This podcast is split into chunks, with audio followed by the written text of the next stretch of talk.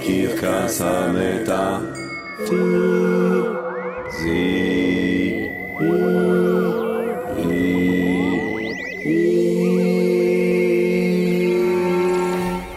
עם ג'רמי פוגל.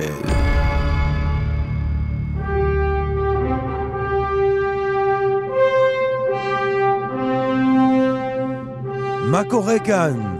גבירותיי ורבותיי, מה שקורה כאן זה לא אין! מה קורה כאן? גבירותיי ורבותיי, מה קורה כאן ועכשיו? מה שקורה עכשיו זה מה שתמיד קרה! זה עצם היש, זה עצם הנצח, המציאות, הקוסמוס קורה עכשיו, ההוויה וההתהוות. משהו קורה, זה בטוח, משהו בקטע הזה של להיות קיים. על זה אין עוררין, על זה כולם מסכימים. עכשיו, הווה, עכשיו, עכשיו, עכשיו. זה עצם הרגע, ובתוך הרגע, גבירותיי ורבותיי, הקרקס המטאפיזי!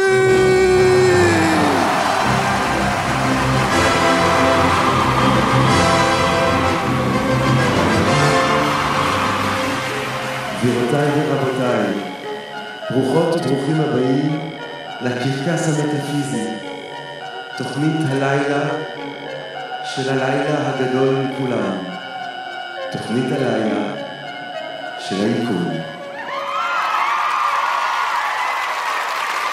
גבירותיי ורבותיי, ברוכות וברוכים הבאים לקרקס המטאפיזי! והיום, גבירותיי ורבותיי,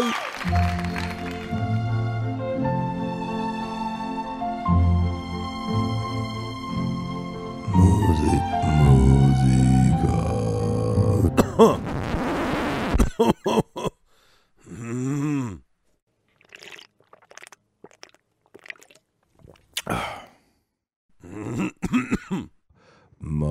מה מה מה מה מה מה מוזיקה. מוזיקה. מוזיקה. מוזיקה. מוזיקה.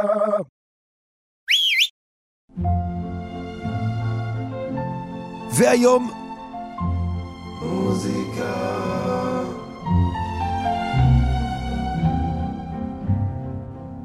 מוזיקה.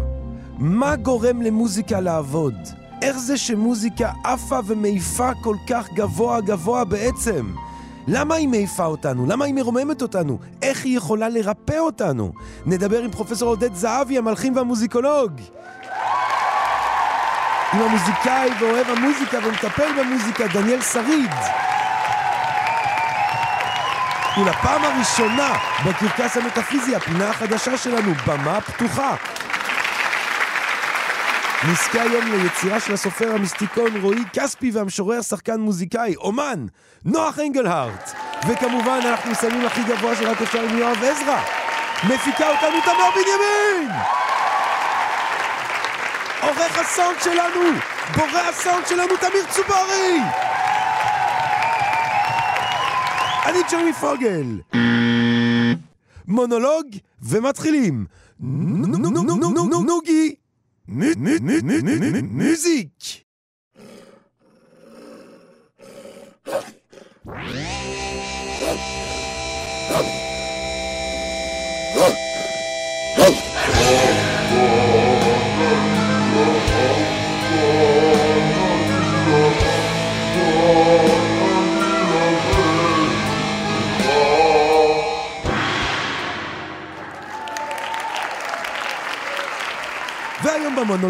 ההוכחה של קאנט, עמנואל קאנט הצעיר, לכך שהיש ישנו בהכרח.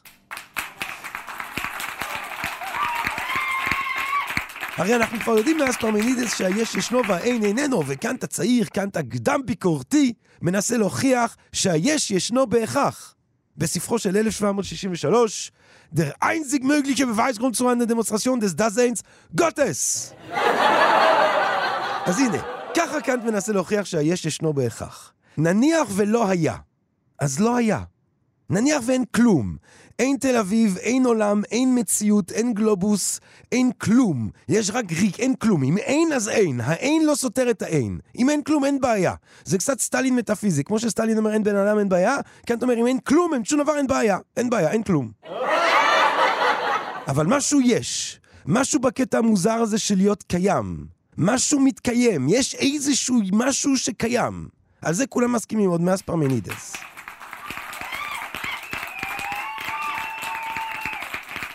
עכשיו השאלה היא, האם היש ישנו בהכרח, או האם היה יכול להיות גם כלום? כי לכאורה אמנם יש, אבל היה יכול להיות כלום. אז אומר כאן, לכאורה באמת, אפשר לומר שהיה יכול לא להיות. אבל אם יש, ויש, הרי שבהכרח אפשרי שיהיה.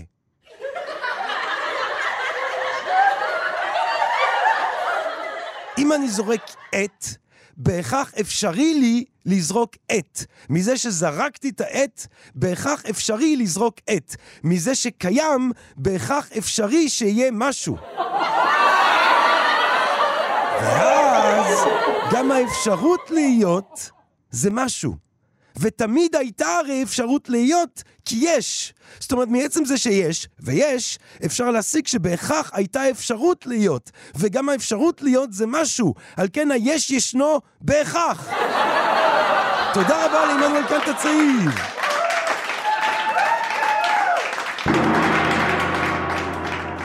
טוב, גבירותיי ורבותיי, מוזיקה. אה, ובואו נשמע רגע את השיר המדהים הזה של עמנואל לוי מתוך ספר הביקורים שלו, השמש שרה למלכיאור. עמנואל, בבקשה. תעופה. אלמלא היו בעולם ציפורים, היינו למדים תעופה מפרפר. ואם לא מפרפר, מדבורה. ואם לא מדבורה, מיתוש. ואם לא מיתוש, מפסנתר כנף. עמנואל לוי, גבירותיי ורבותיי. אני לא זוכר מי דיבר על מוזיקה קלאסית כאל אנטי גרביטציה, אבל יש בזה איזושהי אמת מטורפת של אנטי גרביטציה, של יכולת תעופה. פסנתרים בני אדם מבשר ודם וגזים, כלי נשיפה מהם מתכת, הכל יחד יוצר משהו שמרומם, שלוקח שמיימה, שמתחומם. ולדימיר הורוביץ בן ה-86-7 בקושי הולך, איש זקן, גוף זקן, שראה את העולם, את המהפכות, את המלחמות של המאה ה-20, יושב, ואצבעות ותיקות אנושיות יוצרות עננים, עננים אלוהיים, טהורים, כשהוא מתיישב לנגן.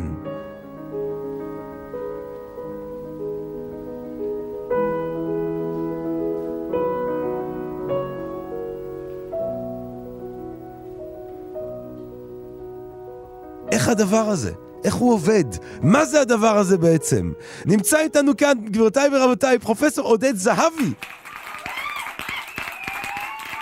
הוא מלחין ומעבד ופסנתרן ישראלי ופרופסור למוזיקה באוניברסיטת חיפה, זוכה בפרס נוצת הזהב של אקו"ם ושל ראש הממשלה לקומפוזיטורים, פרס מפעל הפיס בין השאר. בעיקר אבל הוא מאוהב במוזיקה, והוא כאן כדי להסביר לנו מה, למה יפה. פרופסור זהבי, שלום רב. שלום רב מאוד. כל התארים האלה כבר מכבידים עליי, אבל אנחנו נדבר עכשיו בתור עודד שאוהב סאונד. אני חושב שיש בסאונד או. משהו שהוא מדהים. או. תקיש על הפסנתר, תנשוף בחליל, תקיש בתוף, ואתה תראה את כל הדרמה בכלל, את המכה, את ההדהוד ואת הדעיכה או הדעיכה של הצליל. ואני חושב שבסופו של דבר האדם, בהיותו אדם, הבין שיש משהו שעוקף את כל המנגנונים שלנו, עוקף את התארים, עוקף את היומיום, עוקף את הגיל. ולדימיר הורוביץ ידע שהוא בורא עולם mm. בדרכו שלו. Mm. עולם שיש לו את החוקיות שלו, עולם... שאומר את האמירה שלו כמעט במנותק אפילו ממי ששומע אותו. כי אתה יודע, בימינו, שאתה מצטט שיר כל כך יפה, ואתה אחר כך אומר מוזיקה עפה, בעצם בתפיסת הפוסט-מודרניזם, מישהו יבוא וישאל, מי אומר? אז אני אומר שכל אחד חייב ויכול להאזין לרטט שהמוסיקה מייצרת. אז אם נתקוף ישר בכביד הצבא, פרופסור זהבי, עודד, מה זה, מה, מה זה, מה זה מוזיקה? מה זה מוזיקה בכלל? אני חושב שבאחת אחת, אחת התשובות האפשריות מאוד, זה שמוסיקה היא איזשהו שיקוף של היקום בידי או בעיני או ברוחו של מי שיוצר אותה ומנגן אותה. כלומר, אם אנחנו מסתכלים בעצם על הדבר המדהים הזה שנקרא מלחין, מלחין קולט ופולט. אם יש לו אה, תובנה עמוקה, אם הוא רגיש, אם הוא מבין את הדבר עצמו, הוא יבין משהו אמיתי שקיים בעולם, קצת כמו הפילוסוף, אנחנו בכלל לא, אה, לא סותרים כאן את הקשר ביניהם. והמלחין ב- בדרכו שלו יהיה הרבה פעמים שקוף. בפני האובייקט שאותו הוא חש, חווה ומתאר. אחרי מלחמת העולם השנייה, שהאנושות הייתה במשבר נוראי, והמוסיקה ביקשה להמריא, היו בעצם שלוש אסכולות. אחת אמרה, בני אדם חרא, אנחנו ראינו את זה עכשיו, אנחנו הולכים חזרה לציפורים, כמו אצל אוליבייה מסיאן. Mm. האסכולה השנייה אמרה, בני אדם חרא, אנחנו הולכים לדבר מוחלט למתמטיקה, mm. כמו פייר בולז, שהמציא mm. יצירות שמבוססות על מבנים גיאומטריים ומתמטיים והנדסיים. והחלק השלישי היה ג'ון קייג', שאמר, בני אדם חרא, אז הכל chance ממילא, ובואו נראה מה אנחנו יכולים, אנחנו יכולים לפרוע את הסדר. שלושתם, בסופו של דבר, למרות זה ואת הראייה השונה שלהם, התכנסו לאותו דבר של סאונד, של רטט, של אהבה, של התמכרות, של ציפייה לצליל הבא. לפעמים האכזבה, לפעמים המימוש, לפעמים המתח. כל התהליכים האלה בעצם הם תהליכים שקורים ב- בשלושה אופנים, ביקום, אצל היוצר ואצל המבצע, ואני רוצה להוסיף גם אצל המאזין. אתה יודע, לפעמים שואלים אותי למה התכוון המלחין, אני אומר, למי זה אכפת למה התכוון המלחין? ברגע שהוא הפעיל אצלך כמאזין איזשהו צורך להקשיב ולהרגיש משהו, מלאכתו נעשתה. איך, איך אבל אפשר אה, להבדיל בין מוזיקה שממריאה? האם יש איזה שהם עקרונות למוזיקה שממריאה ומוזיקה שלא ממריאה? ממש לא. אני חושב שהחוויה האישית שלך היא הדבר. אתה יודע, אני מאלה שמסוגלים להתרגש גם משני אקורדים בפרסומת שלה, אני לא אגיד איזה חברה, כן. כי אין לנו פה חסויות. אבל אה, ברגע הנכון, בהינתן המצב המסוים, כל מוסיקה יכולה לרגש. אני אגיד לך מה, אני חושב שבמה שמאזינים יכולים לחוש. מאזינים יכולים לחוש באמירה שהיא אמירה אותנטית. כלומר, הדבר היחיד שמוסיקה לא סובלת זה התחזות. מישהו שמרגיש A וכותב B כי הוא רוצה להגיע לתוצאה C. ולכן למוסיקות האלה בדרך כלל יש uh, תוחלת חיים מאוד מאוד קצרה. אבל תחשוב למשל על מוסיקת עם, על שירי ערש שעוברים מדור לדור בעדות שיש להם, עוד- יש להם כבר דורות, שהספיקו לצבור דורות. בדרך כלל הזיכוך של הדבר הזה הוא לא בגלל פרמטרים שאנחנו נשב חס וחלילה באקדמיה אה, ונגדיר אותם, אלא כי יש שם משהו שמדבר אל האנשים ששומעים אותם, שמעורר את הצורך להמשיך ולשיר אותם, שגורם לילד להיזכר בשירה הזו, בפעמת הלב של האימא שלו. בסופו של דבר מוזיקה נשענת. בין היתר על אלמנטים טבעיים, פעמות יש לכל אחד מאיתנו, נשימה ונשיפה יש לכל אחד מאיתנו. אה, איזשהו צורך אולי בפרזה, במשפט, יש לכל אחד מאיתנו. מה שקורה הוא שהמוסיקה בדרכה המופלאה מוסיפה עליהם עוד את הדבר הכל כך יפה האסתטי הזה, והאסתטיקה הזו יכולה להיות מכל קצוות הקשת. מה, מה מרגש אותך? אותי, תראה, קודם כל מרגש אותי לדבר איתך כאן עכשיו. אה, אבל. במוזיקה, במוזיקה זה, זה באמת, אה, אני, אני מסכים איתך שיש רב גוניות כזאת. אה, ואנחנו חיים בתקופה שבכל כך, בכזאת קלות, אנחנו יכולים לראות מוזיקה מסין העתיקה, ומוזיקה לגמרי. ומוזיקה אפריקאית, ומוזיקה של שבטים אמריקאים.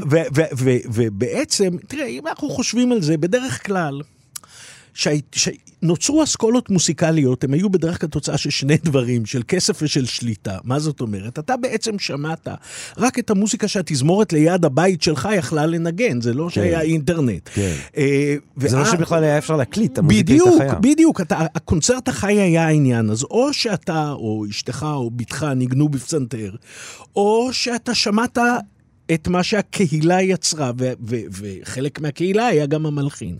ברגע שהעסק התחיל להיות ברמה של שואו, קצת קרקסי, נוצר איזשהו צורך בעצם למתג ולארגן את המלחינים. תשמע, באך הגדול שאנחנו עוד נגיע אליו, כן. אה, אתה יודע, היו לו מלחמות רייטינג. שמע, בכנסייה שפרנסה אותו, באך היה איש פרגמטי בצורה שלא תאומן, הוא היה גאון בממדים שאנחנו לא מסוגלים בכלל לתפוס. אבל באותו עניין הוא היה איש נורא נורא פרקטי, והוא קיבל מכתבי תלונה שהמאמינים ילכו לכנסייה אחרת כי המוסיקה שלו מסובכת מדי.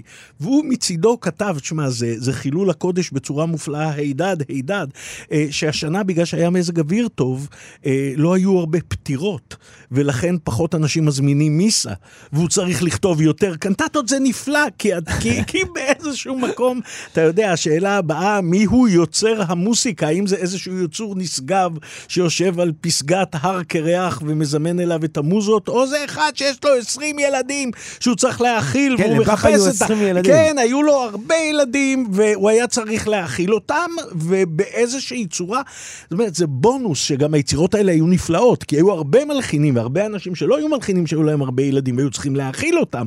אבל בכל תקופה ותקופה יש הגאון הזה שעל שמו בעצם התקופה הזו נקראת. אתה יודע, יש אמירה נפלאה, שמתייחסת לתקופה קצת יותר מאוחרת של, אה, של באך, שאחד המוזיקולוגים הגדולים, צ'ארלס רוזן, אמר שכל הסגנון הקלאסי מעוצב ומוגדר ומזוהה היום על ידי שלושה מלחינים שלא כתבו בסגנון הקלאסי, בטהובן, מוצרט והיידן, שמהרגע שהייתה איזושהי סכמה כלשהי, האנשים שאנחנו זוכרים היום זה אלה ששברו אותה. Mm. זאת אומרת שאנחנו בעצם נמצאים כל הזמן, בסופו של דבר, באיזשהו מימד של אינדיבידואל קיצוני, שבגלל או למרות כל מה שקורה, ילדים, אסכולה, כנסייה, מזג אוויר טוב או ההפך, מצליח ליצור את היצירה הזו שהיא באמת בהרבה הרבה מקרים על-אנושית. תמיד, אתה יודע, אני, אחד הדברים, "אה, לקחת ממני, אחד הדברים שאני הכי שונא, זה שאתה יודע, באים לילדים ואומרים להם, בטהובן היה חירש, ומוצרט היה עני, והיידן היה סימפטי,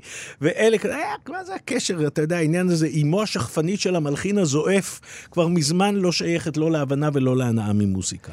אה, האם יש, יש דרך לומר במילים, לנסח, אולי אפילו להמשיג, את מה שמבדיל אה, מבחינת הנשגבות, מבחינת התופ... התעופה, מבחינת, ה... אה, אה, את, למשל, את באך, מהכתיבה של מלחינים אחרים בזמנו שלא... שאנחנו לא זוכרים, שאנחנו לא, שלא מעוררים את מה שבאך ממשיך לעורר. יש דרך לנסח את זה? אני חושב, אני חושב שזה קשור לשתי, אה, לשני פרמטרים. הפרמטר הראשון, יכולת ההבנה, הרגישות והחישה של המלחין. כלומר, אם אתה לא משתגע ולא אוטם את עצמך, ולא מתחרפן ברמה שאתה לא מסוגל לעבד את התחושות האלה, אז יש סיכוי שתהיה מלחין טוב. הדבר השני הוא בכל זאת איזושהי הבנה של הקראפט. כלומר, מוסיקה לא מתרחשת מעצמה, בדרך כלל יש איזשהו תהליך תבוני שצריך לעשות אותו. עכשיו, אם במהלך התהליך הזה אתה עדיין לא משתגע, ואתה מצליח להישאר נאמן לתחושות ולתובנות שלך, זה דבר נפלא. אני חושב שאנחנו באותו, אנחנו לא רחוקים מאוד אה, מהדבר הזה גם בפילוסופיה. מכיוון שאתה רואה שבעצם כמעט כל מי שאמר אפילו איזשהו מכתם אה, קדם סוקרטי אה, מוקדם, אתה יודע, אתה לא נכנס לאותו נהר פעמיים. הרקליטס. אה, בדיוק, תחשוב, אה, היי דד. תחשוב אבל איזה, איזה עומק יש בדבר הזה, כי כולנו נכנסים לנהר, ואתה יודע, ייתכן שאנחנו חושבים על זה, אבל היכולת להמשיג את הרעיון הזה, שהוא לכאורה בהישג יד, אבל it was elevated, הוא הורם למעלה. עכשיו אני אגיד לך, בוא נעזוב לדקה אחת את באך, ונדבר רגע על יהודה פוליקר. אוקיי, יהודה פוליקר, כולנו היינו ביפו, כולנו הסתכלנו אל הים. כולנו, אולי חלקנו, אפילו חשבו אולי על הקשר בין הגירוש מיפו והפליטים שהגיעו מאירופה. רק פוליקר הצליח למצוא את הנימה המדויקת בחלון לים התיכון לאגד את כל הדברים האלה. זאת אומרת, יש איזושהי תובנה, הוא יושב שם, הוא מרגיש את הצללים של אלה שגרו שם, הוא מרגיש את הצללים של אלה שהגיעו לשם, הוא מסתכל על הים ורואה אופק. ומזה יצא הדבר הזה. זאת אומרת, רק בן אדם סופר רגיש שהצליח לא להיטרף, מצליח לייצר את זה. אני אלך איתך אפילו, אתה יודע, לעוד איזשהו אזור, כי, כי אני מזהה פה גם את המבטא אה, האותנטי. בוא נחשוב רגע על אה, ג'ורג' ברסנס, כן. כן? אה, אתה יודע, הזוג שיושב על, ה, על, ה, על הספסל כן. אה, ב- בשדרה, כן. בפיבליק, מה, כן. מה, כולנו רואים את זה. יש משהו שהוא קלט ברגע הזה, משהו בחיישים שלו. קלט איזה רגע של בדידות שעומדת או להתפוגג, או של, של, של איחוד שעומד להתפוגג. הוא, כש, הוא כתב על הפייד אאוט. בעצם, כן. באיזושהי צורה, והוא הצליח לעשות את זה עם שני אקורדים, הרבה פחות מתוחכם מפוליקר, ובוודאי הרבה פחות מתוחכם מבאך. אבל זה המסתורין הגדול, זאת אומרת ש- ששתי אקורדים, שלוש אקורדים, לגמרי, אבל זה... 200 אקורדים, איכשהו איכשהו יש משהו אם שהוא לא... יש מאחוריהם, זה הבן אדם שמאחוריהם, כי יש את הבן אדם שלא יכול אלא להתבטא בצורה מסובכת, כן. אה, ואם הרעיון שלו הוא רעיון תקף, אני סולח לו. ויש את הבן אדם שמגיע לכיתה או, או, או לאולם ההרצאות עם מכנסיים קצרים, ואומר, חברים, תסתכלו על זה ותסתכלו על זה, ופתאום יש איזו הערה מאוד מאוד גדולה. אז ברגע שנמצא הבן אדם הראוי, עוד פעם, צריך לזכור שמה שאנחנו מכירים היום בתור מוזיקה קלאסית, או מוזיקה של העבר, זה מוזיקה שכבר עברה הרבה מאוד סינונים.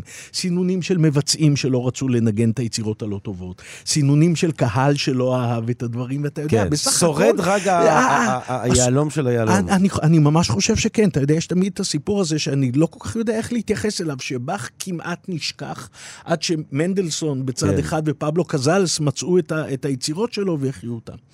מבחינתי הסיפור הגדול הוא שזה כמעט נשכח, אבל זה לא נשכח. כי אני בטוח שבאותה עליית גג שהיו הסונטות, הסוויטות לצ'לו סולו, של באך היו עוד יצירות. כן.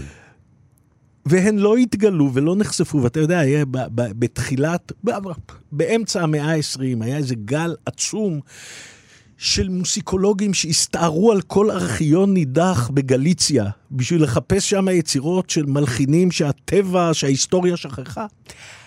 לא התחוללה מהפכה בתפיסה שלנו של מה חשוב ומה לא חשוב, ומה מדבר ומה זאת לא אומרת, מדבר. לטווח מאוד ארוך האיכות כן אה, מנצחת. יכול להיות שפה ושם יש משהו שהלך לאיבוד, אבל לגמרי, roughly speaking, לגמרי, לגמרי, ואתה יודע, והגיע הזמן גם שמישהו יגיד את זה, שא', בסופו של דבר, לפחות עד התקופה האחרונה, כן. טעם הקהל היה מאוד מאוד חכם. טעם הקהל היה מאוד... אני אגיד לך, גם באמת זה נורא מעניין שיש תפיסה רווחת כזאת, שנגיד שיפוטים מדעיים, יש להם סוג של אובייקטיביות, ושיפוטים אומנותיים הם כל אחד וטעמו, אבל אם אתה מסתכל בדיעבד, אף אחד לא מאמין במדע שהיה תקף בזמן של באך. בדיוק. אה, או בזמן של סופוקלס, אבל אה, מעט מאוד אנשים שיטענו שסופוקלוס אה, לא יודע לכתוב, או שבאך לא ידע להנחין. לגמרי. זאת אומרת, בסוף יש לזה איזושהי אובייקטיביות כמעט. אה, דוקטור פוגל, אני מבקש להזכיר לך שאתה חבר במסדר הקדוש של אה, סופרי הפרסומים ומלחכי אה, הפוטנוטס, כן? אז אנחנו לא נשמיץ כרגע, לא, זה ברור לחלוטין, אני חושב שיש, נדרשת ענווה מאוד מאוד גדולה בכל השיח על אובייקטיבי וסובייקטיבי. אני באופן מאוד מאוד גלוי מנסה לשתף בדרך כלל, גם בכובע האקדמי שלי, בעיקר ביצירות שאני אוהב, כן. שאני מאמין שהן טובות, ו- וברוב המקרים אני יכול גם להסביר את זה. עדיין, גם אם ניקח את כל ההסברים שלי, נפרק את היצירה לפרקיה ופרטיה, ונרכיב אותה מחדש על ידי מלחין פחות טוב, היא לא תהיה יצירת מופת. ואנחנו צריכים להבין את זה. האמת היא שגם באותו אותו עניין, גם בעניין פרסומים אה, מדעיים, השפיט, בלתי שפיט, זה בסדר, זה איזשהו משחק שהגילדה כן, משחקת כן. כדי שיהיה מי שיוכל להכיל ומי שיוכל לאכול. כן. אה, כמו ש... לא, אבל קלאסיקה, קלאסיקה אמיתית זה משהו, זה משהו באמת אחר. אז, אז תראה, אה, אם מדברים על, על, על אומנות גבוהה, על אומנות אה, ממריאה, סרש גנסבורי היה אומר שההבדל בין אומנות מינורית למז'ורית זה שאומנות מז'ורית כמו מוזיקה קלאסית למשל דורשת חניכה. אה, אז בוא תחנוך אותנו. בוא, בוא נשמע, אני, אני ביקשתי ממך, אה, והסכמת בנדיבותך, אה, להשתתף איתנו באיזשהו תרגיל של פרשנות מוזיקה. זאת אומרת, כמו שרואים משחק כדורגל ושומעים את הפרשנות תוך כדי, אה, בוא נשמע, אנחנו הבאת שני קטעים של, של באך. נכון. שכמו כל מה שבאך כתב, אה, מוקדש לאלוהים. נכון. מוקדש לנשגב. אה, אנחנו, עם, עם מה אתה רוצה להתחיל? נתחיל עם ה... עם ה... עם ה... אה, עם מה אה, שאתה רוצה. והפרלוד ו- ופוגה, מה, מה, יו- מה יושב לך ראשון בפלייליסט? זה, השאלה הזאת היא שאלה של תמיר צוברי, גבירותיי ורבותיי. יש לנו את אומנות הפוגה קודם. אוקיי, נתחיל לשמוע את זה.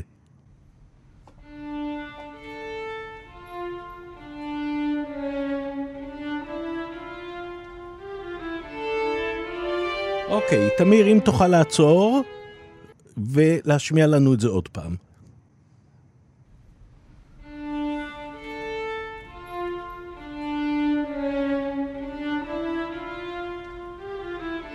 יופי, ובואו נעצור עוד פעם. בעצם, בפעמיים ששמענו את הקטע הזה, Mm. אני בטוח שאתה שמעת אותו באופן אחר. בפעם הראשונה, כמו במוסיקה טובה, אתה מחפש את הנרטיב. טה, טה, טה, דה, דה, דה, דה, דה, דה, דה, דה, דה. בפעם השנייה, אתה אומר, רגע, יש לנו פה איזושהי קפיצה. טה, טה, טה. ואחר כך הצליל שבעצם התחיל, טה, שאלוהים ישמור, הביטוח של המאזינים לא מכסה אותי שם, אבל זה בסדר, גם אני בן אנוש מלא פגמים. אה, אנחנו רואים שהצליל הזה בעצם הופך להיות איזשהו צליל קצת פחות חשוב. הדבר הזה שבהתחלה היה המרכז, אה. הופך להיות איזושהי אבן שממנה אנחנו יוצאים הלאה. עכשיו, בעצם האוזן שלנו כרגע מזהה את הקפיצה ומזהה את החזרה. למה זה חשוב? כי עוד מעט אותו נושא, שנורא חשוב וטוב להאזין לו, הופך להיות כלי בתוך משחק, בתוך מארג. הנושא הזה חוזר עוד פעם ועוד פעם בקולות אחרים. הוא הופך, מה שהיה טקסט הופך להיות sub-text, מעליו יש פרשנות. בואו נשמע את הדקה הראשונה בערך.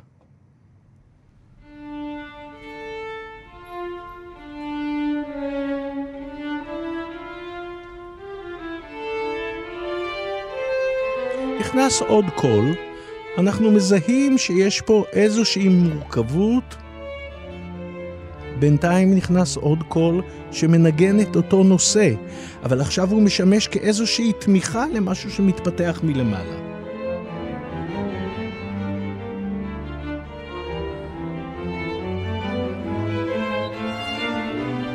בעצם בשלב הזה אל תרגישו מאזינים יקרים, לא נוח אם אתם איבדתם את הקו הליניארי, מכיוון שבאך בעצם רוצה שאולי לא נבין מה קורה כאן, אבל נחוש מה שיש כאן. אנחנו עכשיו שומעים ארבעה קולות אינדיבידואליים נעים בהרמוניה.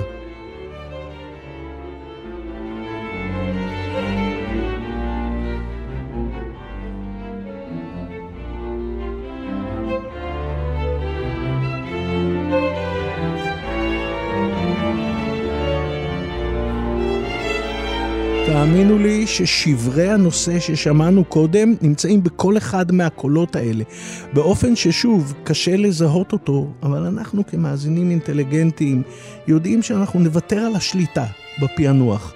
אנחנו נזהה עכשיו את הכניסה הזו בקול העליון שבאך נתן לנו, כדי שנבין שאנחנו עדיין באותה יצירה.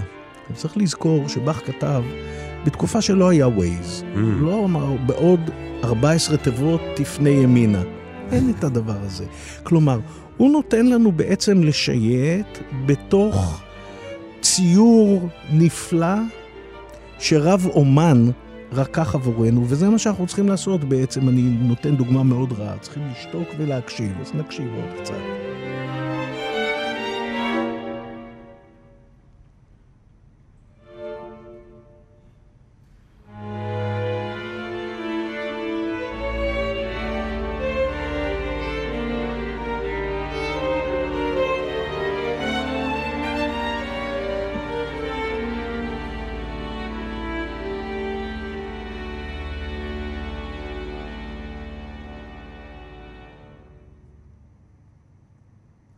עודד. אה, אם שמתם לב, כן. חוץ מהכל, היו פה עוד שני רגעים יוצאי דופן, שבאמת אה, אה, מראים לנו עד כמה באך ענק. הרגע הראשון היה השקט שלפני הסיום. כלומר, נכון, הדרמה הזאת. היה, זה, זה לא רק דרמה, זו גם השתאות. בסופו של דבר אתה נכנס לקתדרלה, והקתדרלה המודרנית יכולה להיות אה, הבנק שנתן לך משכנתה, או תחנת רכבת אה, עצומה, או כנסייה, ואתה עומד באיזושהי השתאות מול הגודל, וחלק ממה שאתה רוצה לעשות, זה אתה רוצה ליצור איזשהו הדהוד. Mm. אתה רוצה שיהיה איזשהו חלל, שבתוך החלל הזה משהו יהדהד. Mm. אה, ואני בטוח שאתה יודע את זה מהדיסציפלינה שלך, שרגע לפני השקט נטבע משהו שאנחנו מוצאים את היכולת ואת הזמן לעכל אותו בזמן של השקט הזה. Mm. וזו זו דרמה במובן העצום, בין היתר כי אנחנו גם שואלים את עצמנו לרגע, האם המוזיקה הזו אי פעם תחזור? Mm. האם יהיה שחר אחרי החושך הזה? Mm. ואלה דברים נפלאים. בוא, בוא נלך לדוגמה השנייה שהבאת, כי מה שמעניין עם, ה, עם הפסנתר המושווה, das וולטמפריכטה קלביר, זה שבעצם אנחנו שומעים רק פסנתר, נכון. ועושה משהו נורא פשוט לכאורה, נכון. וממריא, לחלוטין ממריא. לחלוטין ממריא, ו- והוא ממריא כי אתה כמאזין שם לב לאיך הכלי הזה, ואתה, גם, אתה, אתה, התיאור שלך היה נפלא, אה, בעצם הולך ו... מתפשט מהגשמיות mm. הפסנתרנית שלו. זאת בדיוק. אומרת, זה פתאום לא עוד אצבעות וקלידים ומקושים ומיתרים, אלא זה הופך להיות משהו אחר. Mm. מלחינים גדולים באמת ידעו לעשות את זה. ובאך כאילו נותן לנו פה את המפתח. עוד פעם, נושאים שחוזרים בקולות השונים. הפסנתרן או הפסנתרנית או המבצעים צריכים בעצם לפצל את ה mind שלהם אה, לכל מיני תתי קולות, אתה יודע, זה, זה בדיוק ההפך מטיפול פסיכולוגי. בדיוק, כי זה, it's, it's, it's, it tangles you, it's not untangles. טוב, נדבר בעוד רגע על טיפול באמצעות מוזיקה, אבל בוא נשמע, בוא נשמע רגע באמת את, ה, את הפרלוד, את הפרלוד אה, אה, והפיג הראשון של הוולטמפריכט קלביר, בבקשה.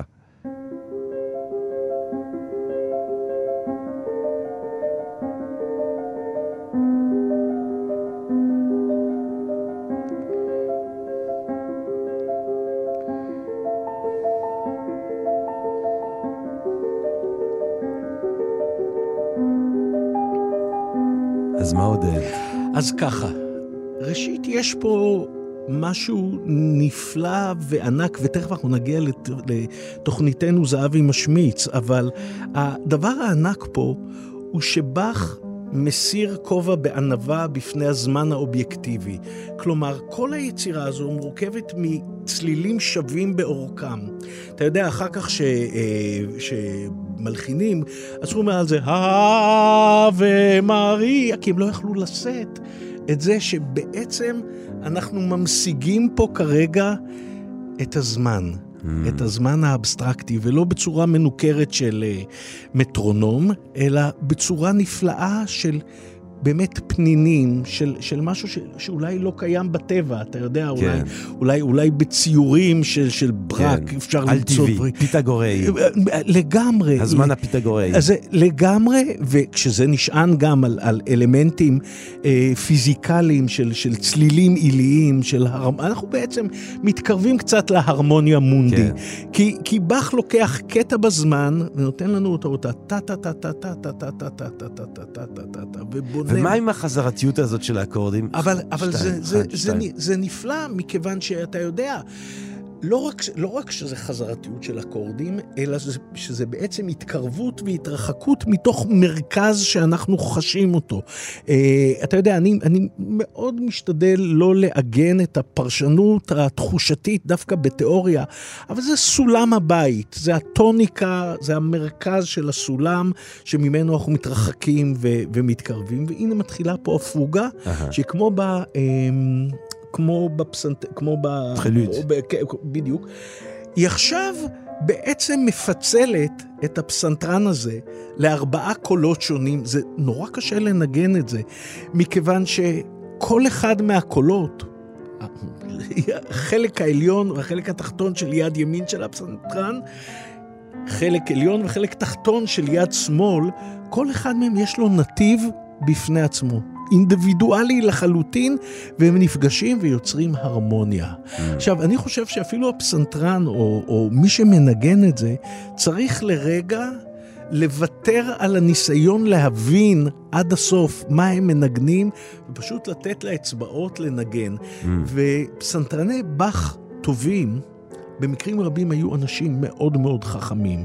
לפעמים חלק מהם too, too smart for their own good, אבל אני מוצא שדווקא באמת אצל, אצל האנשים שמסוגלים אולי להיכנס למימד הפילוסופי של היצירה הזו, היצירות האלה באמת ממריאות. פה אנחנו שומעים את סטניסלב אה, ריכטר. ריכטר, שהוא, כן. שהוא נפלא, אתה יודע, ה- הוא כאילו לא סגנוני, אבל הוא מביא לתוך הדבר הזה איזו תפיסה של איש זקן שכבר ראה הכל. הוא עומד כאן כרגע ומסכם. דמות המספר בפרלוד ובפוגה הזו הוא של איש חכם מאוד, ואני אני באמת חושב שקוף ואובייקטיבי כלפי המוסיקה הזו בצורה שרק פסנתרנים גדולים יכולים להיות. פרשנות באך בעודנו מאזינים לבאך, עם פרופסור עודד זהבי כאן בקרקס המטאפיזי, גבירותיי ורבותיי. טוב, מה שאפשר לעשות רק בקרקסים, כמובן, כן. תראה, פה הכל, פה אפשר לעשות הכל. פה לא צריך שום footnotes, אין פה footnotes. אמ, טוב, אנחנו רוצים אבל להמשיך ולחשוב על אה, מוזיקה כיסוד מרפא, כדבר מרפא. אה, ויצטרף אלינו, ומצטרף אלינו, והצטרף אלינו בעצם, גבירותיי ורבותיי, דניאל שריד. פסנתרן ג'אז חופשי, אה, שתרם לתרבות המוזיקה בארץ גם דרך המוזיקה העילאית והנשגבת שלו, וגם דרך הקמת הלוונטין 7 האגדי, אה, יחד עם אסיף צחר ואילן וולקוב. אה, לבונטין 7 כמובן שמקיים חלל למוזיקה חופשית, שמאפשר דמיון, שמאפשר תעופה בלוונטין 7, אה, ובכלל... דניאל- חלל, חלל ועמוד. ועמוד, חלל ובליבו עמוד, עמוד. עמוד, העמוד כן, האגדי. היית בגדה הימנית או השמאלית של לבונטין? כן. דניאל שריד גם מלמד מוזיקה, מטפח מוזיקה בקרב צעירים בכל מיני אופנים וצורות. והאיש הזה שהוא כל כולו מוזיקה ואהבה למוזיקה, גם מטפל במוזיקה. אה, ודווקא על זה אני רוצה לדבר היום עם דניאל, אה, על האפשרות של ריפוי דרך מוזיקה, ומה בעצם אה, במוזיקה מרפא. דניאל שריד, שלום רב. קודם כל אני אגיד שבהצגה שלך אותי, אני כבר, אני נר, נרפאתי. אני, זהו, אני, אני כבר בריא. זה הצ... אה, אני טוב, אני טוב, הכל טוב. טיפול? במבוא. אה, לגמרי. אה, דניאל, איך, בוא נשאל אותך ישר, בוא נתקוף ישר בווריד הצבא, ואני אשאל אותך, איך, איך מוזיקה מטפלת? אוקיי, אז ככה, אני אגיד אה, קודם מילה על טיפול, ואז אני אשמח לדבר על מוזיקה ועל אה, סגולות הריפוי של מוזיקה, אבל קודם טיפול זה בעצם הקשר שנוצר בין שני אנשים. זה נכון בטיפול במוזיקה וטיפול באומנויות וטיפול פסיכולוגי וכל טיפול שלא יהיה. המהות של הטיפול זה בעצם הקשר שנוצר, ודרך הקשר אנחנו יכולים בעצם לעשות תיקונים לקשרים אולי קצת יותר בעייתיים שהיו לנו אה, במהלך החיים. אז זה קודם כל. עכשיו, למה מוזיקה? אה, אז קודם כל אני מוזיקאי, ואני תמיד אה, ניגנתי מאז שאני זוכר את עצמי. והמוזיקה בעצם מאפשרת מפגש, הייתי אומר אולי בלתי אמצעי, או זה כאילו מדיום שמהווה גשר בין שני אנשים שנפגשים. שני אנשים יושבים ומדברים ביחד, קורה איזה קסם, אה, שהוא מאוד שונה משיחה. אוקיי? הוא מאוד שונה מה, מהשיחה המילולית, מה, מהשימוש במילה. אבל זאת אומרת. שגם המטופל צריך להיות בעצם מוזיקאי כדי לאפשר את הטיפול לא. הזה?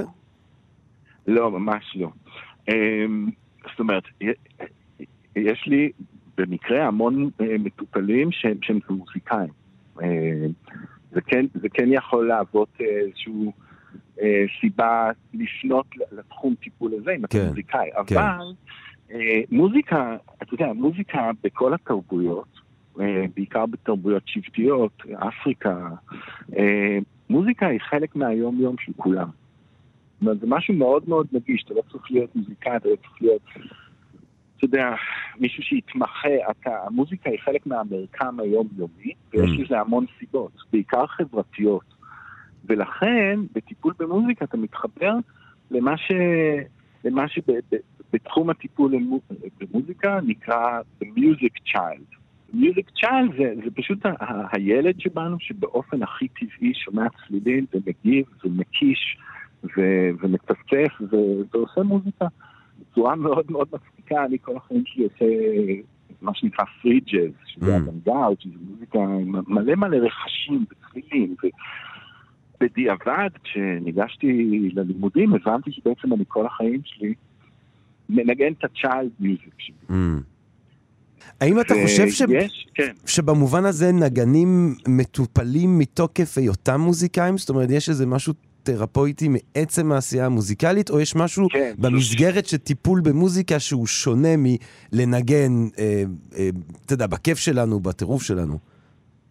כן, אני חושב שזו שאלה טיפה מורכבת, כי כן, אני חושב שלמוזיקה יש סגולות ריפוי, פשוט ברמת התדרים וברמת הצליל שעוטף אותנו, ברמת התקשורת שנוצרת, כי מוזיקה היא, היא בעצם אומנות אה, מאוד קולוניאלית, אז זה תמיד אמור להיות, אלא אם כן אתה בחדר מתאמן כל היום לבד, כן? כן. אבל... אה, ובמובן הזה אני חושב שכל מוזיקאי מתחבר גם לאיזשהו מקום אה, אה, תרפויטי דרך העשייה שלו, אבל אני גם מוסיף שמהניסיון שלי הרבה מאוד מוזיקאים, בקשר שלהם למוזיקה, אם הוא לא מתווך כקשר חברתי, אה, יש הרבה מוזיקאים שהולכים לאיבוד, לעיסוק אינטנסיבי מאוד עם עצמם ו- ו- ועם, ועם תחושות קשות על אה, ביטחון עצמי ובעצם מה הקול שלי וזה, ואז דווקא המוזיקה יכולה גם להיות משהו שמוביל אה, מישהו לתסבוכת. זה לא- מעניין, כי לך יש לא ניסיון, אני. חושב, נדיר אה, כמטפל במוזיקה. אני לא חושב שיש הרבה מטפלים במוזיקה אה, שפשוט מכירים... אה, יותר מוזיקאים ממך, זאת אומרת, כל, כל מי שאתה יודע, מתחיל ומנסה ולהקה, כולם עוברים דרך הלוונטין 7, מנסים להגיע ללוונטין 7, אתה מכיר אה, מאות אלפים אה, של מוזיקאים נכון. ישראלים, אז אתה יכול ממש לבוא עם איזושהי תמונה כמעט אמפירית של, של, של מצב הבריאות הנפשית, כן או לא, אה, בקרב מוזיקאים. כן, זה נכון.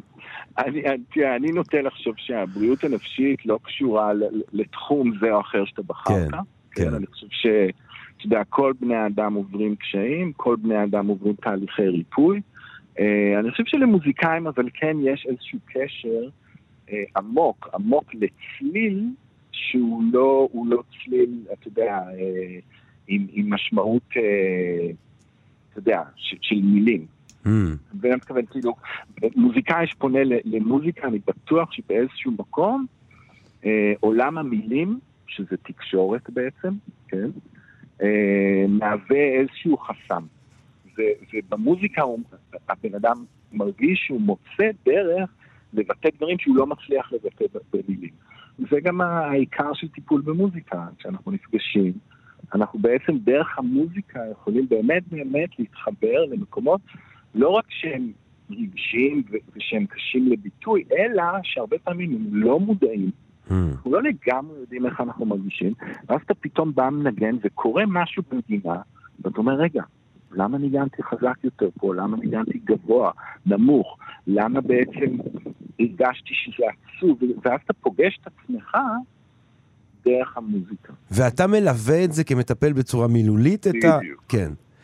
אמ, כן, זאת אומרת, יש, יש רובד חווייתי שאנחנו יכולים לאלתר, אתה יודע, אה, טיפול במוזיקה הוא מאוד רחב בתחומים שהוא נוגע, זה יכול להיות להקשיב למוזיקה, זה יכול לכתוב מוזיקה, זה יכול להיות לאלתר, זה Mm. יכול להיות מלא דברים, אבל בגדול בגדול כן, אני מלווה את זה, ובהחלט חלק מהתהליך של טיפול במוזיקה זה לתרגם את מה שקרה ברמה החווייתית למילים. אה, מה שאין בטיפול פסיכולוגי, אתה יודע, אחד על אחד, כי שם החוויה היא המילים. אנחנו יושבים כאן. דניאל, עם אמ, אה, פרופסור עודד זהבי, ש... ואנחנו מנסים יחד ככה לנסות להבין מה במוזיקה ממריא, מה במוזיקה, אה, ובמובן הזה תרפויטי כאילו לנשמה אפילו. אה, עודד, מה, מה, איך, הרעיון של, של טיפול במוזיקה, איפה זה פוגש אותך? או-אה, אני, אני אתן את התמצית. אני חושב שאחד הדברים שאפשר לעשות בטיפול במוזיקה, שהוא בהחלט ענף ראוי ביותר, זה חינוך להקשבה. Mm. כלומר, אני חושב שהיום במציאות שלנו אנשים פחות מקשיבים. לא רק שלא מקשיבים אקוסטית, כי כולם עם אוזניות כל הזמן, present company included, אה, אלא בגלל שבאופן כללי לא מקשיבים. ואני חושב שהתחלת הטיפול, אם אני הייתי מטפל ואני לא מטפל, חס וחלילה, היה בעניין של, אה, של להקשיב. זה משהו שאתה מרגיש, דניאל, של, של העניין הזה של הקשבה והיכולת להקדיש את עצמנו למוזיקה במשך, אתה יודע. חצי שעה, שעה, שעתיים, זה משהו שהוא, שהוא, שהוא אה, אולי פגום ב- בהיפראקטיביות התודעתית של התקופה שלנו? כן, אני, כן, אני מאוד מסכים, אני חושב שההקשבה היא סופר חשובה. יש משהו נורא יפה במוזיקה, אם חושבים על זה, כן? שכשאני מדבר איתך עכשיו, אתה מקשיב, נכון? וגם עודד, אני מקווה, שאתם מקשיבים. נכון. אמ, ושימו לב שכשאני מדבר אתם בשקט. נכון? כן. זאת אומרת, אתם מקשיבים ויש יש לנו איזה, איזה תפיסה תרבותית שלהקשיב אומר להיות בשקט, אוקיי? אבל זה מעניין שבמוזיקה השקט הזה מקבל ביטוי סונורי. נכון. זאת אומרת, אם יש לך דואט בין שני נגנים, ופתאום אחד מהכלים לוקח את, ה, את ההובלה, הכלי השני ממשיך אולי ללוות, סטינטו, לא משנה, עם איזשהו קונטרפורט, בעצם במובן מסוים הוא מקשיב, אבל הוא לא נעלם. Mm. הוא לא, הוא לא צריך בשביל, בשביל להקשיב, הוא לא צריך לבטל את עצמו, כן? הוא דניאל, ת- עדיין נוכח. דניאל, תשים לב איך אה, ג'רמי מגיב אל הקול הגבוה יחסית שלך בהמהומים נמוכים של... עכשיו, לי דרך אגב לא נשאר מקום על הספקטרום הזה, מילה טעונה בהקשר של טיפול, כי אה, אני, אני לא יודע מה אני, אני זיקית. אבל... אני, אני אשאל אותך ככה, דניאל, לסיכום, הצלילה שלך אל תוך התחום הזה של טיפול במוזיקה, מה זה עשה ל- לך כמוזיקאי? מה זה עשה לנגינה שלך. ולהלחנה שלך? כן. זה, זה הוסיף רובד, זה הפך את זה ל... ל מה, מה זה, איך אתה חווה את זה כמוזיקאי? וואו, זה, זה, כן, אני שמח על, הש, על השאלה הזאת, כי אה, לי יש מערכת יחסים מאוד סמוכה עם המוזיקה, כל החיים. Mm. אה, בת זוגתי, שהיא, שהיא קואוצ'רית, היא מאמנת, היא אומרת, אה, הייעוד שלך זה הדבר הכי קל שאתה עושה. אבל כשיש משהו שהוא קשה לך, זה התיקון שלך. אז בשבילי מוזיקה תמיד היה תיקון והיה לי מאוד קשה. ברגע שהלכתי ללמוד אה, טיפול, וניגשתי למוזיקה מה, מה, מהעין הטיפולית, זה שחרר בי את כל הביקורת, את כל ה... אנחנו, אנחנו כל כך פרפקציוניזם, גם בתרבות שלנו וגם בינינו לבין עצמנו, Mm. וזה שחרר שם איזה משהו שבאמת אפשר לי היום, אני מרגיש שאני בפריחה מוזיקלית. בעקבות זה שאני תופס את המוזיקה לא, לא רק ברובד האסתטי, האומנותי, אלא גם ברובד של הערך החברתי והתקשורתי והקהילתי שבו. דניאל שריד, המלחין, המוזיקאי, אה, מקים הלוונטין 7 והמטפל במוזיקה, תודה רבה רבה רבה לך שהצטרפת אלינו כאן היום. תודה ג'רמי, תודה עודד, תודה כל לכם. טוב. הקרקס המטאפיזי עם ג'רמי פוגל. מוזיקה כריפוי, מוזיקה כטיפול, מוזיקה כתעופה. לאפלטון היה ברור שאנחנו חייבים אה, לחנך מוזיקה מגיל צעיר, שיהיה חינוך מוזיקלי, שילדים ילמדו מוזיקה. אנחנו נצא, נ, נסיים בקריאה כזאת שיהיה חינוך, משמעית, חינוך. חובה של מוזיקה, כאילו, לגמרי, בכוח, חינוך, להחפיץ להם לגמרי, מוזיקה. כאילו. חינוך להקשבה, כן. חמש דקות שקט כל יום בכל כיתה, ולהקשיב להרמוניה של הספרות. הרמוניה של הספרות, הסימפוניה השקטה של היקום. בדיוק. אתה פיתגורי uh, בלב, בסתר, בארון. נכון, וירושלמי מלידה. לא, אבל אתה, כן, אתה לגמרי, חושב שהיקום לגמרי. הוא בעצם מוזיקה. לגמרי, לחלוטין. וככל שעוסקים יותר במוזיקה, וככל שאתה כיוצר, חס וחלילה, הופך להיות יותר צנוע, אתה מבין עד כמה היקום הזה חכם. כן. טוב, אז אני ממליץ לכולם לבוא ולשמוע את, ה, את המוזיקה שלך. אמרת ב- לפני השידור שאתה בשנה של פריחה כמלחין. נכון. אה, יופי, אני נמצא ביוטיוב. כן. מי שיקיש, כן, יש עודד זהבי אחד שהוא בנקאי, זה לא אני, ועודד זהבי השני עם המוסיקה, זה אני, ואני אשמח אם תקשיבו. גבירותיי ורבותיי, אנחנו זכינו לדבר כאן עם עודד זהבי של המוזיקה.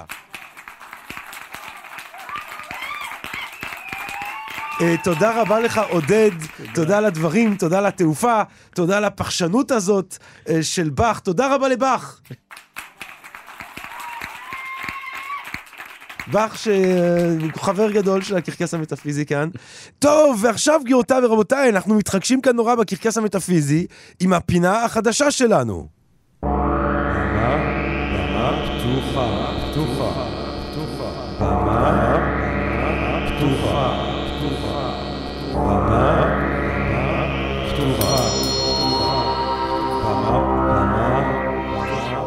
פתוחה. במה, במה, במה פתוחה, פתוחה. בבמה הפתוחה, גבירותיי ורבותיי, אנחנו שומעים אתכם. את האומנות, את היצירתיות של אומנים, של יוצרים, של אנשים עם רגע של השחאה, שתורמים מגאוניותם לקרקס המטאפיזי, והפעם, בפינה הראשונה שלנו, נזכה לפרומיירה הקוסמית של החווייתנים. יצירה מאת הסופר המיסטיקון רועי כספי שמקריא, והמשורר שחקן מוזיקאי נוח אנגלהארט שמלווה, גבירותיי ורבותיי, החווייתנים. החווייתנים, ככה זה אצלם. הם די דומים לנו ועדיין כל כך שונים. כן, נשאלת שוב ושוב אותה השאלה, מי הם למעשה החווייתנים? אולי יחדיו, אם נפקח את אוזנינו, נוכל לשמוע ולהבין את עולמם המסתורי.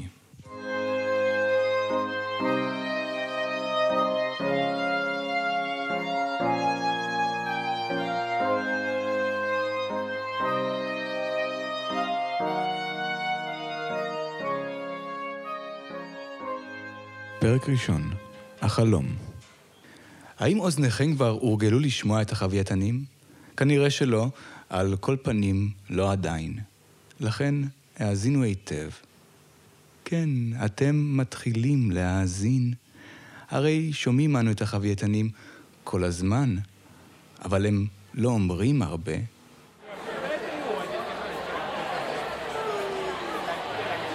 אפשר לחשוב שהם מדברים אפילו מתוך שינה. מה עושים החווייתנים במשך לילות כה ארוכים, בהם הרוח סהרורית עוברת בקושי בין סדקי הבניין ונכלאת בינות הלבנים?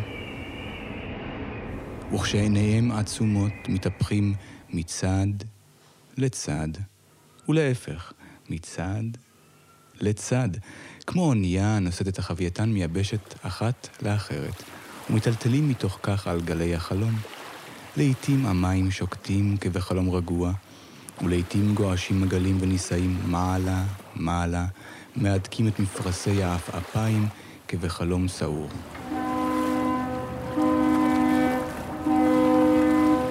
רוב החווייתנים נרדמים בלילות, אך גם במהלך הימים מנמיכים את אשנבי התריסים ומחשיכים את החדר.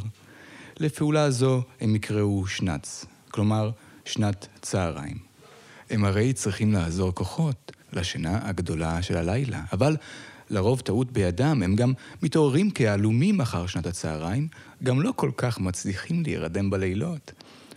אך ישנן סיבות נוספות מדוע עיניהם של החווייתנים מתאמצות להיסגר. ייתכן ובאשמת חווייתנים אחרים. או אולי בשל אותן עצמות תשושות שלא נותנות מנוח לאחר אותו יום ארוך ומפרך. אותו הם מכנים בשם יום עבודה, לא בלי כל תחושה של סיפוק.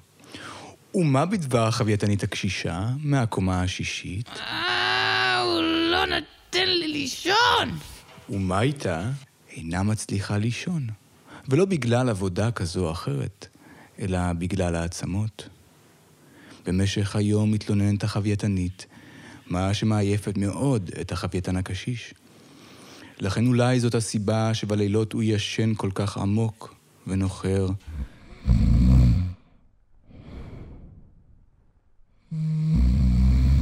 והרי אף בלילות אינה חדלה מלהתלונן. אבל מנוגע לכך החווייתן לא יכול לעשות דבר. וזה כבר ברור, כי הוא ישן. נדמה שכך הם החווייתנים הקשישים, מעט חולמים, אך בעיקר מתלוננים. כמו כל חווייתן בה בימים, עצמותיו כבר לא כפי שהיו בעבר. אוי, העצמות שלי! החלום, האם עלינו להירדם כמו החווייתנים? כדי להבינו, אנחנו יכולים להבין איך ארוחת צהריים דשנה של תותים ומרמלדה, ריבה ועוף וקרישה וגם מיץ תפוזים. לא בהכרח בסדר הזה. לא, לא, אל תביאו את השוקולדה. בסדר, בסדר, תביאו גם את השוקולדה. לא צריך להוסיף נרות.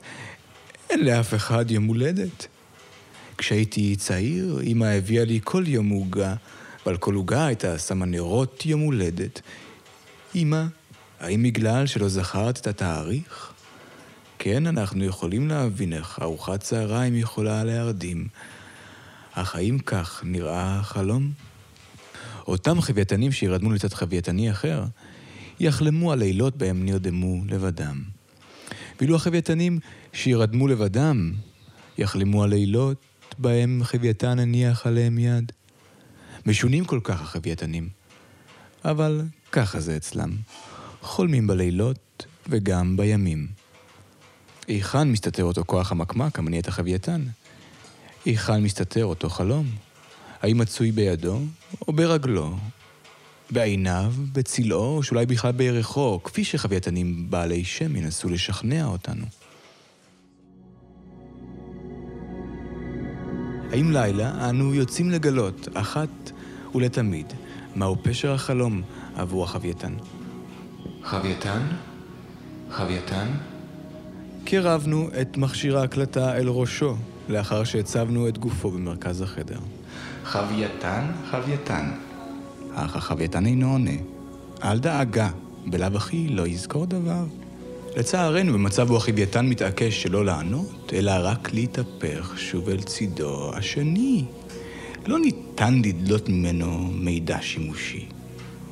כן, כל כך אוהבים החווייתנים את החלום, שמעדיפים הם לא להתעורר ולקיים איתנו דו-שיח. עם זאת, מצאנו דרך פתלה לקיים דיאלוג עם החווייתן. נכנסנו אל חלומו בדמות חווייתנית חמודה, כדי לעורר אותו לדברים, אבל נדמה שזה לא היה רעיון כל כך טוב, כי החווייתן יגיד לה כמעט כל דבר. ולו בשל רצונו הביולוגי האינסטינקטיבי והחייתי להרשים אותה. כלומר, אותנו. אך גם מפגש מסוג זה ילמד אותנו משהו על היצר המניע את סדר החלומות. כי החווייתן אותו נפגוש ובכן הוא ג'נטלמן אמיתי, ולכך ראיות ברורות בשטח. הנה, הוא ניגש אלינו ושואל, איך קוראים לך? איך קוראים לך?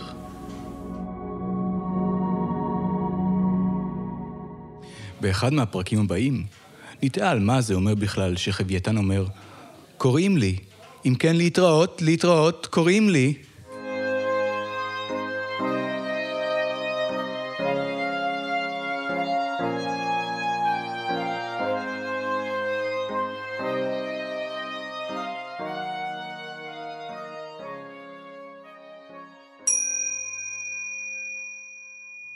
גבירותיי ורבותיי, זה הקרקס המטאפיזי שלנו להיום.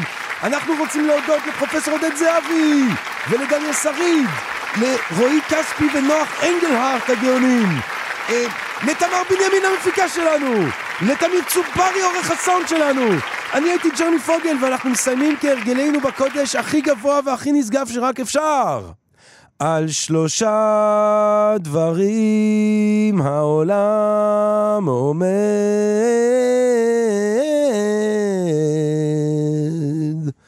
על יואב עזרא, ועל יואב עזרא, ועל יואב עזרא. המשורר יואב עזרא, גבירותיי ורבותיי, לילה טוב! פסוקו של יום, המשורר יואב עזרא. לגמרי. הריק מתאר אותך בצורה הכי טובה לגמרי.